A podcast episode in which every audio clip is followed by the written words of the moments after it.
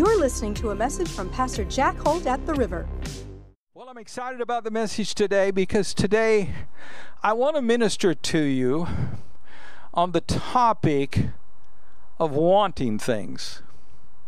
There's a kind of want in God that if you have it, you'll always win, you'll always succeed.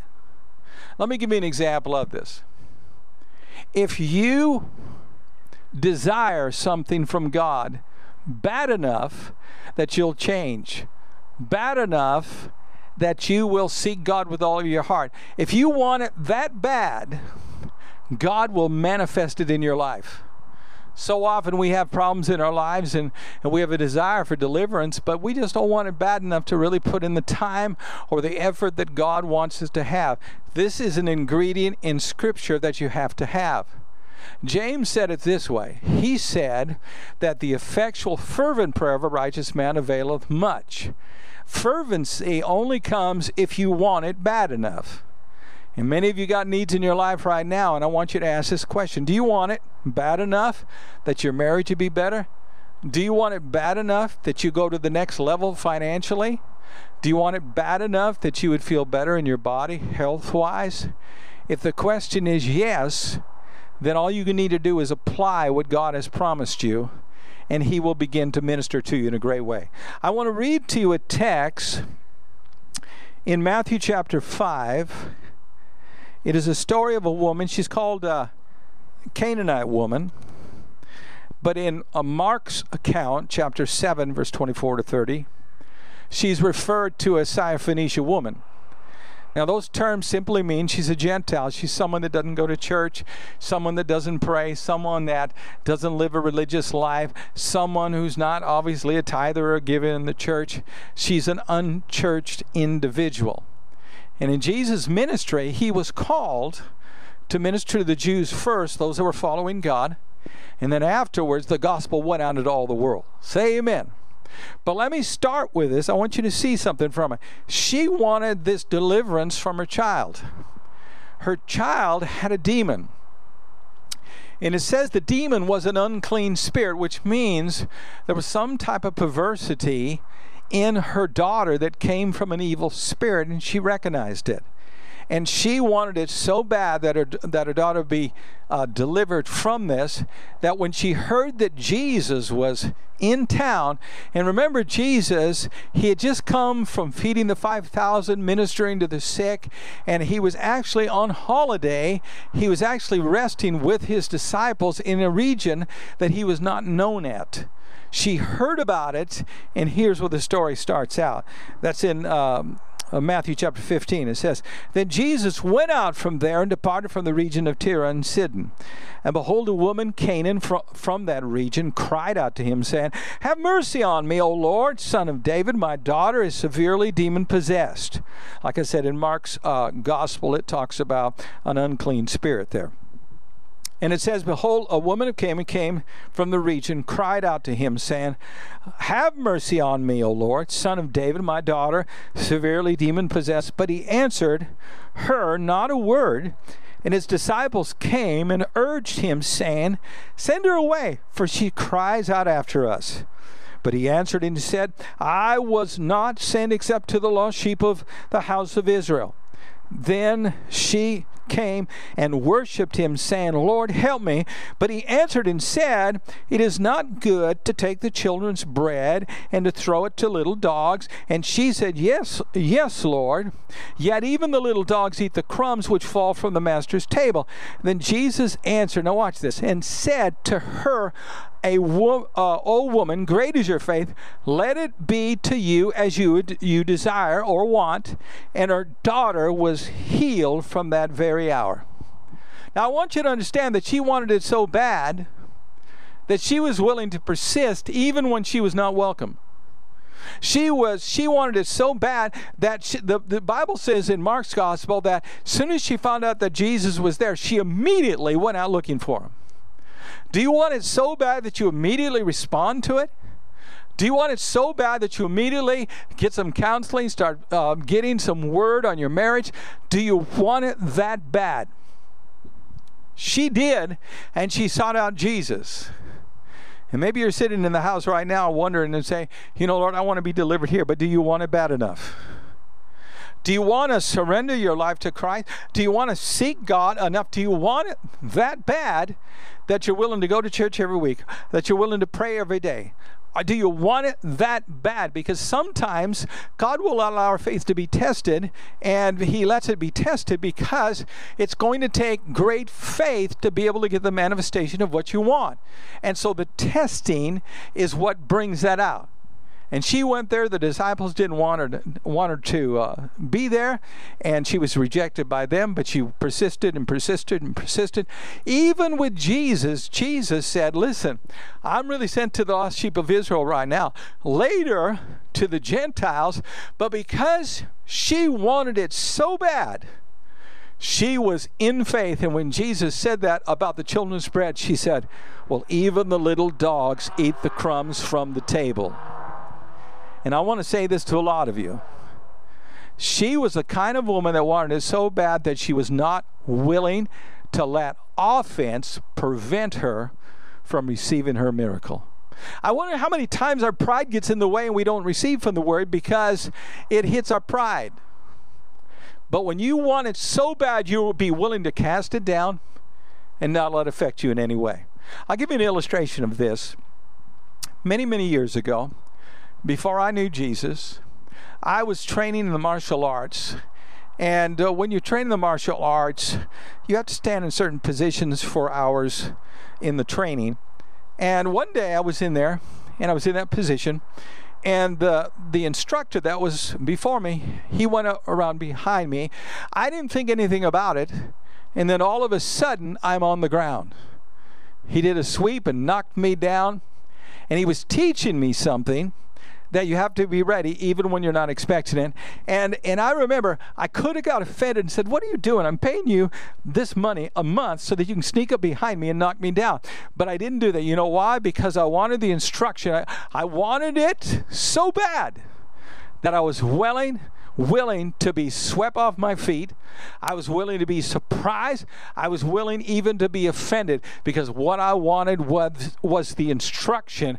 And I'll tell you, after that day, I never again was swept off my feet uh, because I was always ready. Can you say amen? Some of you in life, you've been swept off your feet. You've been offended. And because you're offended, you haven't been able to receive the blessing that God wants you to have in your life. You got offended. Oh, I got mad at the church. You know, the pastor, he said this, and you're missing out on what you need right now for your blessing. Do you want it bad enough that you can take the truth?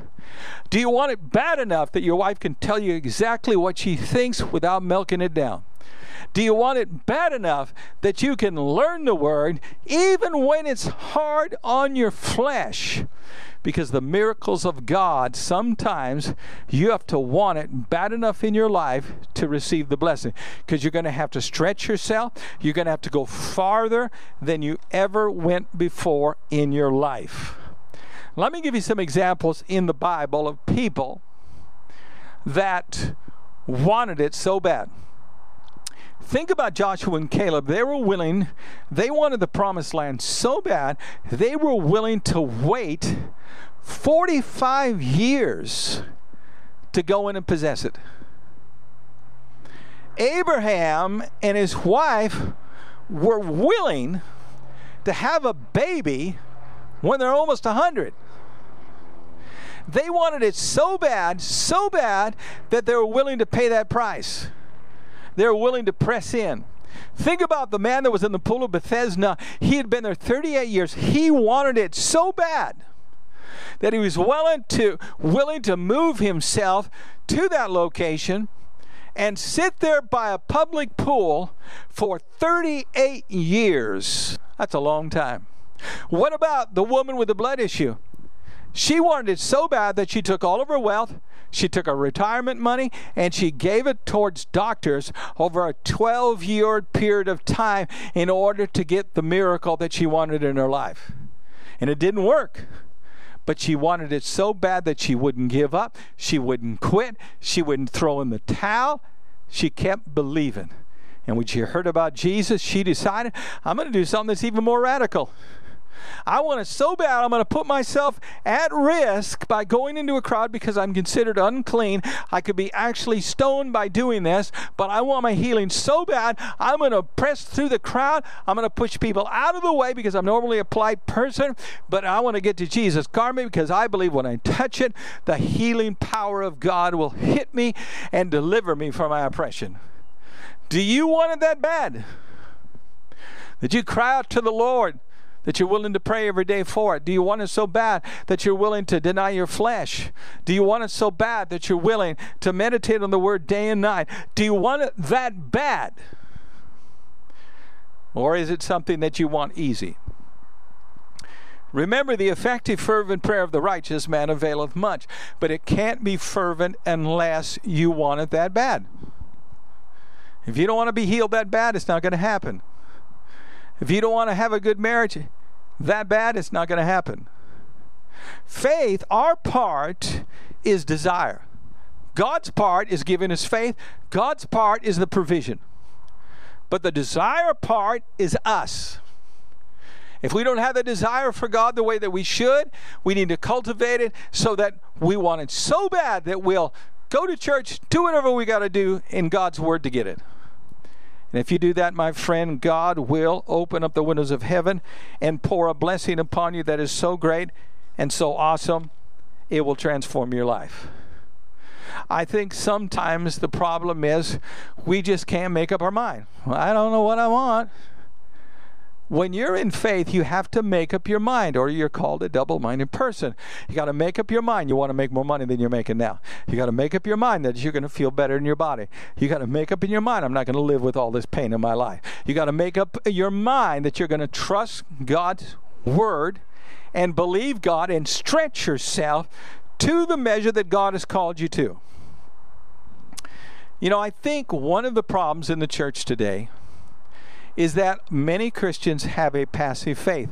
And the reason why I believe we have passive faith is because of the fact that, that many of us have been indoctrinated by doctrine that demotivates us.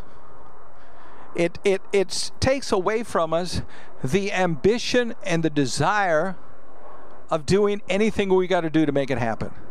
To give you an example, in the scriptures, as we read the Bible, one of the things I like to do is look at what the church fathers believed. I'm talking about uh, 50, 60 years after the church had been birthed.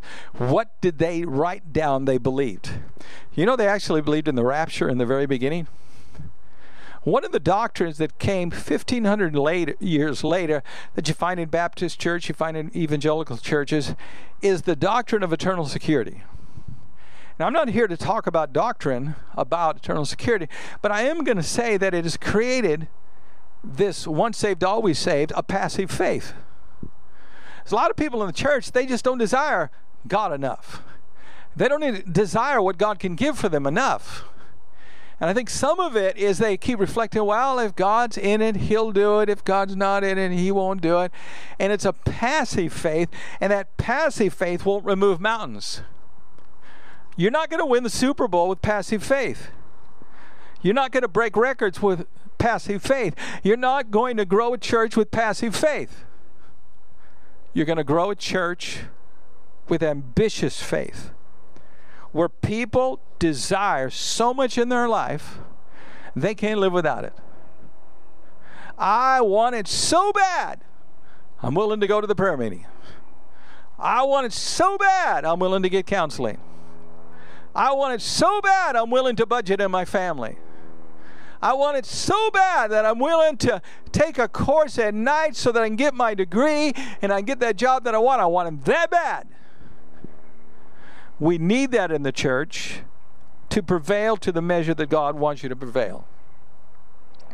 I want to read to you a verse in Matthew 7:23. It says this.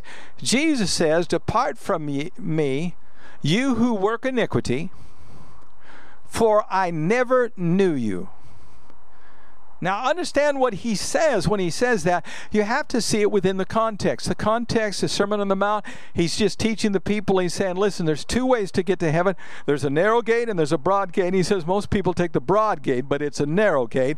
And then he says, I want you to beware of false prophets. And then from that, he talks about those at the end of the age that'll confess him as Lord, and he'll say, Depart from me, I never knew you. In other words, this is a group of people that didn't want salvation bad enough. They didn't want to repent of their sins. They didn't want to quit sleeping with their girlfriend. They didn't want to change their life according to Scripture. They just wanted an insurance policy. And Jesus said, I never knew you. Church, you don't get saved unless you want it so bad that you're willing to deny yourself, that you want it so bad that you're willing to put God's will before your, yours. You want it so bad that you're willing to say, Today, Lord, I'm going to serve you. You're going to be my Lord, not my money, not my vision. You are going to be the Lord of my life. And when you do that, there is a transformation in your spirit, and you become born again overwhelmed by the power of God. And something transpires in your heart that was never there before. In the church today in America, there's this idea that you can get an unbeliever to just go to church, make it comfortable enough. Eventually, he'll just like going to church and he'll be a Christian. You can't be a Christian simply because it's comfortable. It's because you want salvation so bad that you're willing to give up everything to follow Jesus. Someone ought to praise him right now. Hallelujah. Hallelujah, Jesus. That's the truth, and that's what makes true conversions, and that's what makes the difference between a believer or a disciple. God has called us to be disciples. I don't know if you know this, but you're not normal. If you confess Jesus as Lord, if God has transformed your life, you're not normal. Normal people do not believe in the supernatural. Normal people do not have babies when they're 100. Normal people do not go to war at 85 years old. Normal people do not go into a crisis situation that endangers them and know with full assurance that God will protect them because they're in the perfect path of God. Normal people don't do that, and that's exactly what we are. We are up unnormal. We are not normal. We are supernatural. We are blessed of God. We are overcomers. We are seated in heavenly places. We believe in the supernatural. We believe that our life belongs to God. And wherever God leads us and, and guides us, we will follow Him. If it means selling our house, if it means changing careers, we are like that. And my friend, you got to want it so bad to make it happen. When I went into ministry, I wanted it so bad that I would sweep the floors. I wanted it so bad that I worked in the nursery. I wanted so bad that I studied until midnight every night of the week studying at home while I carried down a full time job. I wanted it so bad, whatever the pastor asked me to do, I did it. it I wanted it so bad that I moved across the country to get the education that I needed. I wanted so bad that I put all of my dreams and visions on hold and said, Jesus, I'm going to follow you and you alone in my life. And I'll tell you what, it pays off. But you got to want it that bad. You got to want to be restored. You got to want to go over the top. You got to want it so bad that you're not held back from this or that, but you'll serve God with all your heart, with all your strength, with all, come on, your might. Church, give God praise. He loves you so much. Man, that's what God loves. And God wants that in your own life. It's kind of like prayer. If you talk to most Christians about prayer, not you, but in many churches, and they think, well, it's just eh, talking to God. No, it's more than talking to God. You have to pray the way He says to pray. You got to believe the way He says to believe. It isn't just talking. You have to do it the way He said. Jesus, when He taught about that we are the branches and Jesus is the vine, he said something very interesting. He said, If you abide in me, my word abides in you, ask what you wish or want, and it shall be given to you. But notice the conditions. He mentioned abiding in him, which means being born again, and his word abiding in you. But what's interesting is in that text, he never once mentions belief, never once mentions faith. Why? Because when you abide in Him, you're born again. And when the word's inside of you, you have faith. The word, the faith comes from His word. If you got His word, you got faith. That's the condition. You don't just pop off a request. You find faith. You find His Word. Get it in your heart, and God said, Whatever you ask, then I'll give it to you. Hallelujah. So you gotta want it so bad that you're that that you don't just surface it, but you say, "Lord, I really want to know you in the way that you said to know you." Matthew five six uh, six says this. It says, "If you if thirst and you hunger for righteousness, you shall be filled." But if you don't want it bad enough, you're not going to be hungry for it. You got to be hungry for increase, hungry for souls, hungry for a changed life, hungry that you'll make your relationships better, hungry that you'll be fruitful in your life. It just won't happen. You got to want it so bad that you'll put in the time, you'll put in the effort, and you'll stretch yourself to the measure that is necessary to see it happen in your life. Can you say amen? The desire is our part. But the provision is God's part. We have to want it. We got to want to build a bil- bigger building. We got to want to reach millions of people. We got to want to see the sick healed. We got to want it so bad that we listen to God, that we wait on the Spirit. You got to want it that bad. If you don't, you won't be in a place that the miraculous can happen in your life. I've seen people that wanted it so bad, they were there day and night, day and night, day and night, praying, seeking God. Every time the doors opened, they were there praying, and God would come through and deliver them. You got to want it that bad. Problem with a lot of people is we don't want it bad enough. We have our ambitions and desires on other things, and God's word sits on the sideline.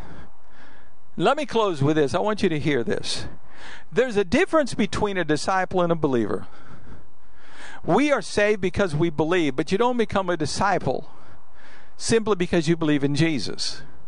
There's more to it. Jesus said that a disciple is someone that actually loves him more than any human relationship. A disciple is someone that counts the cost.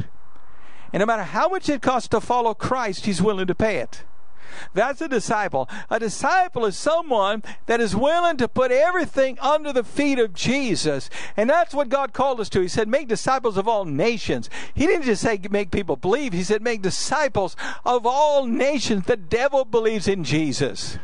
People that apostatize believe in Jesus. But that is not what he wants. He wants us to be disciples, that we would want it so bad that we'd say, God, whatever you want to do, whatever you want me to do, I'll do it, Lord. Lord, I'm at your bidding. I love the verse in Psalms 37 4. It says, Delight yourself in the Lord, and he will give you the desires of your heart or what you want. The word there, delight, it means soft, delicate, it means something that is that you can mold into something. In other words, when I delight myself in the Lord, I say, Lord, mold me, make me into what you want me to be. Lord, I'm going to submit to what you want. And if I do that, the Bible says He'll give me what I want in my life. He will give it to me. Why? Because I want to know Him so bad that I'll do whatever it takes to make it happen. How about you? How about your wife? How about your children? Do you want your children to serve serve God so bad that you'll take them on Wednesday night to the youth meeting? Do you want your children to serve God so bad that you're willing to have a Bible study with them during the week? Do you do you want it so bad that you're willing to use discipline when they're hanging around the wrong people and say no, you can't? Do you want it that bad or do you not care? I know you care, but you got to want it so bad that you do that for the Lord and God will restore and God will rebuild and God will give you the breakthrough in your life.